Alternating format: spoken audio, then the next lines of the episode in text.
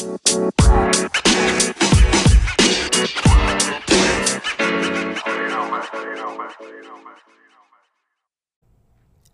to Listening with Limelight, a podcast dedicated to shining the light on self awareness.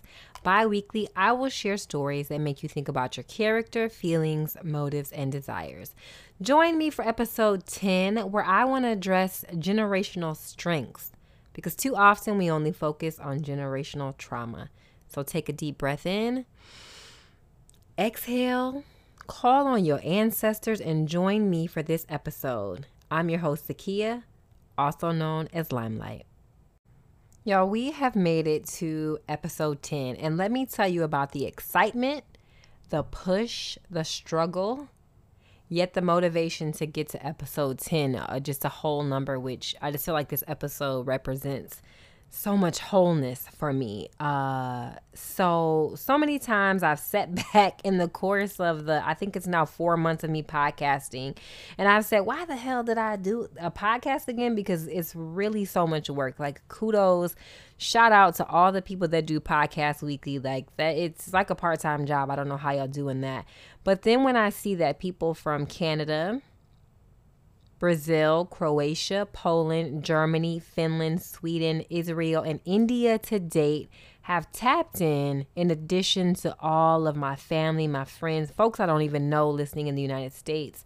I am reminded that the reason that I set out to do podcasting was to share my story, right? To share my voice and also to highlight the need for self awareness. Even in this process, I am finding so many people, y'all that still lack self-awareness. And it's it's you know no discredit to them no disrespect to them. I just continue to be on my own journey and child hope that they can like figure it out too because self-awareness is key.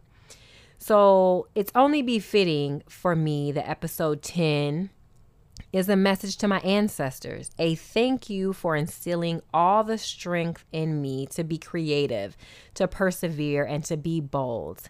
But now, before I get into addressing my generational strengths, I want to ask you what strengths do you possess that came from your ancestors?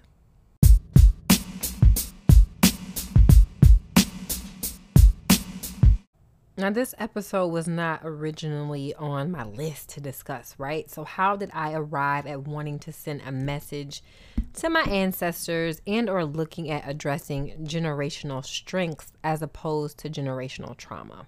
Because I've sprinkled in some generational trauma in an episode or two, and two things happen. One, I had a friend reach out to me and share a meme on Instagram that said, as you focus on clearing your generational trauma, do not forget to claim your generational strengths. Ooh, woo, okay. I just, every time I read it, I can feel it in my gut. As you focus on clearing your generational trauma, do not forget to claim your generational strengths. Your ancestors gave you more than just wounds. That that's that's the whole meme. And it's just I feel it in my gut. Like what a notion to remember that our ancestors didn't just give us wounds.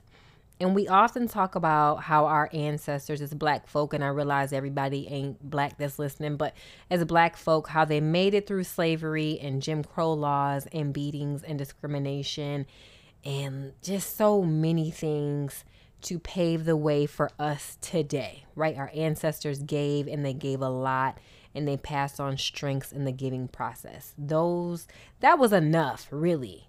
But we know that they gave us so much more. So that was one thing I got the meme and I sat with that. The second thing that happened was I sat down to watch the Netflix movie In Our Mother's Gardens a movie where black women from across the globe share stories of their mothers and their grandmothers that redefine holistic lives rooted in self care. And at first, I didn't want to watch it because I was like, I, my grandmother had a garden. I don't want to watch shit about no grandmother's gardens. And then I was like, oops, silly. It's not. It's not about an actual garden, right? It's those things that your grandparents, your grandmothers, the women in your family instilled in you, and now you can pick from, now you can pull from. And so I highly recommend I'm not gonna put the link in the show notes. All y'all probably got Netflix. Please go watch it. Even if you are a man, right? You had a relationship with your grandmothers. I hope, I pray you did.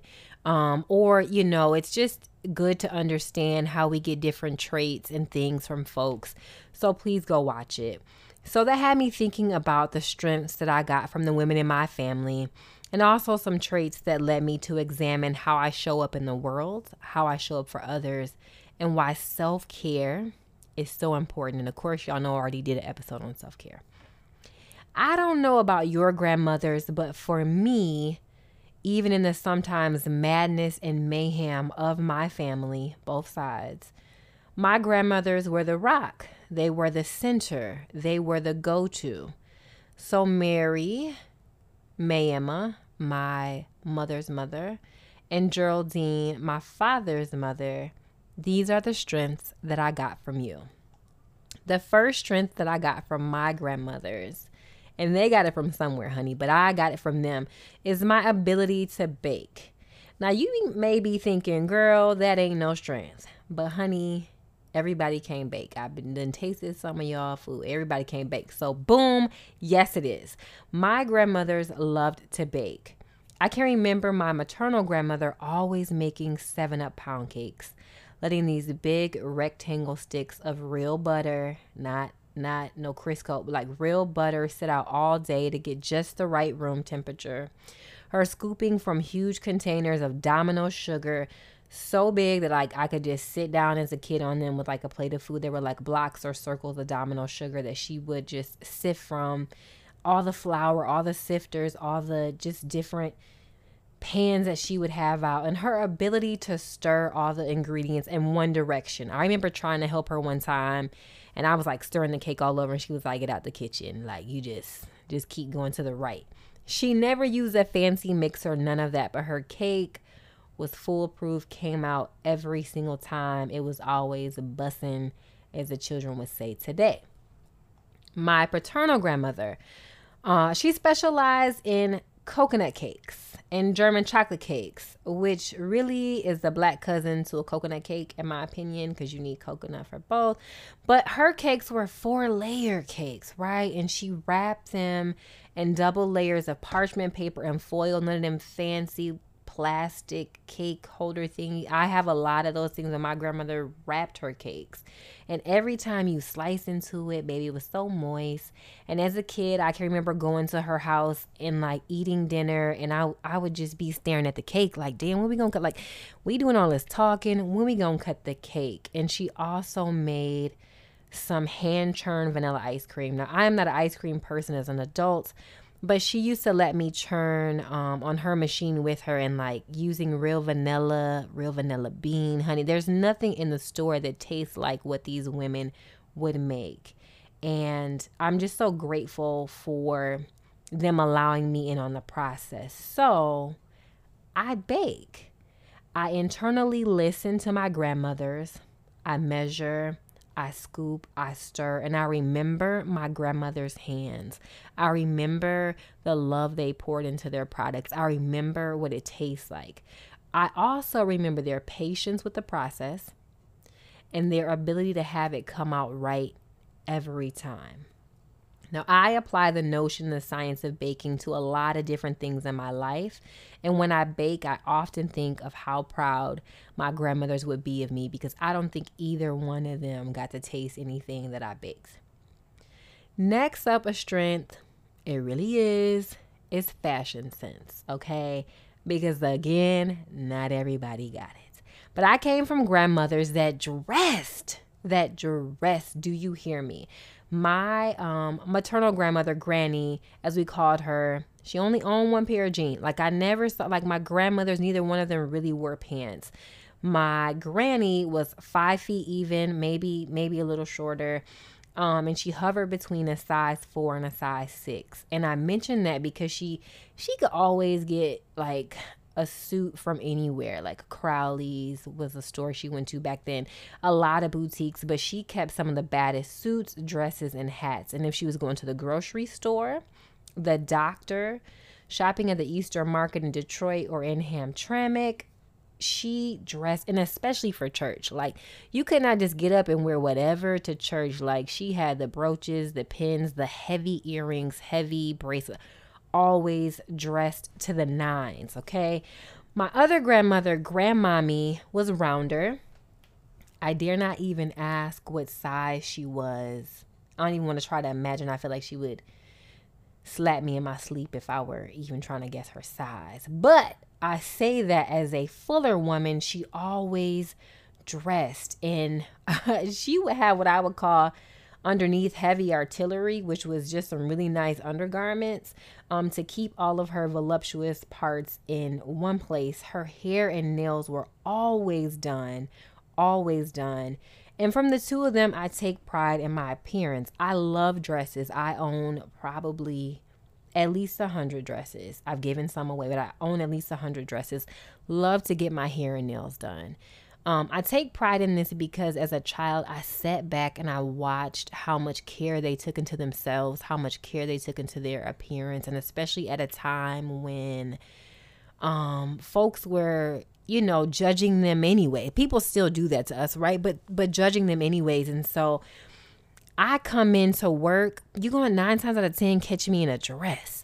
Uh, I don't wear like t-shirts or jeans to work. You're gonna it, it really maybe once a year, if ever, catch me in that because I like to carry a piece of my grandmother's with me and my ancestors, and I like to show up how I dress. And so sometimes people are like, "Are you gonna wear like we're just only going to this? Are you gonna wear that or that's a bougie this or that?" For me, it's in my DNA. Like I can't just I don't show up to stuff in leggings or like I don't own a lot of that, honey, but I got the ability to dress for my grandmothers and again for me it's just how I show up in spaces because I learned that by sitting back and watching them.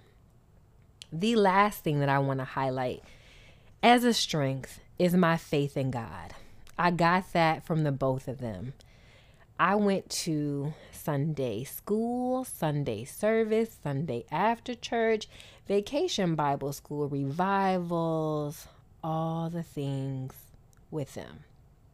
And really, it was so much more than church. It was establishing a relationship with God. And you believe in whatever you believe in, but this is my story. This is this is about me and my grandmothers.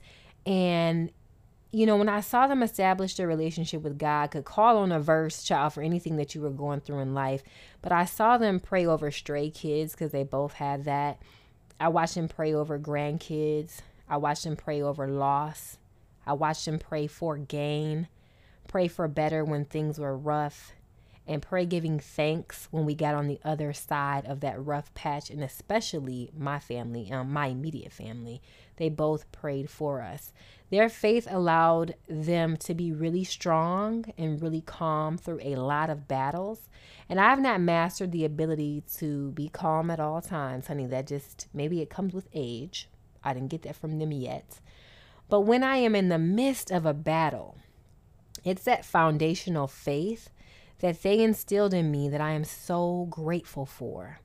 So, my message to my grandmothers to my ancestors for sowing into their garden so I could reap the benefits of mine is to simply say, Thank you. I am me because of you. Now, I also learned by watching these women that you can only take on so much of your family problems. Like, I'm not trying to be the rock because, baby, I'm not here to solve everybody's problems. That ain't my assignment. I also learned from them that a man is not your only identity. Thank you, grandmothers, for that. Oh, one was married a couple times, the other one just a one time, but baby, it didn't matter. A man is not your only identity. I learned that I deserve to have a seat at the table as a woman. I learned to use my voice and take up space in this world. But because I saw them sowing into so many others in our family, I learned to rest. I learned about radical rest. I learned how to not be the person that everybody can call. I learned to um, be able to take some breaks and to be able to breathe. I don't really remember my grandmothers going on vacations, right? And so I learned from them how important it was to to just take time um, to vacation and, and to not be as present. So I tie that back into self care to say that because I saw them pouring so much into others, as grandmothers do, it taught me to pour, but also to have the ability to be poured into. As I get ready to close this out, I just want to say that from my grandmothers they got their strength from somewhere. And i i've been able to track my lineage just a little bit but still just just to down south i know i have ties to other countries and parts of africa. But really i thank you for my ancestors um, for those women that I can imagine in villages somewhere were baking right with honey was still looking sharp and were just holding onto their faith and hoping for more. Also to you, I say thank you. You know how I like to do over here when someone buys me a coffee on Buy Me a Coffee and supports my content. I shout them out in an episode. And let me tell you how God works. So, my grandmother, uh, her name was Mary. Her best friend's name was Mary. They lived on the same street. I grew up with Mary's granddaughter, a childhood friend, Christina, and this week she bought me a coffee, not knowing I was coming into the grandmother's episode. But that's that's just how God works. So thank you so much, Christina, for buying this coffee. I am going to sip it and think about all the phone calls and the conversation and the food sharing and the cackling that our grandmothers used to do. Thank you, thank you so much for supporting my podcast and my content and the work that I do. If you too would like to buy me a coffee, I am going to leave the link to buy me a coffee in the show notes. Thank you for joining me on this week's episode of Listening with Limelight. As I thought about my generational strengths from my grandmothers, I hope that you were able to pull some generational strengths from your grandmothers or your ancestors. Be sure to follow me at listening with limelight on Instagram for more information about this podcast. Also, don't forget to let the people know. Share this episode with someone who needs to be reminded of their generational strengths as opposed to their generational trauma.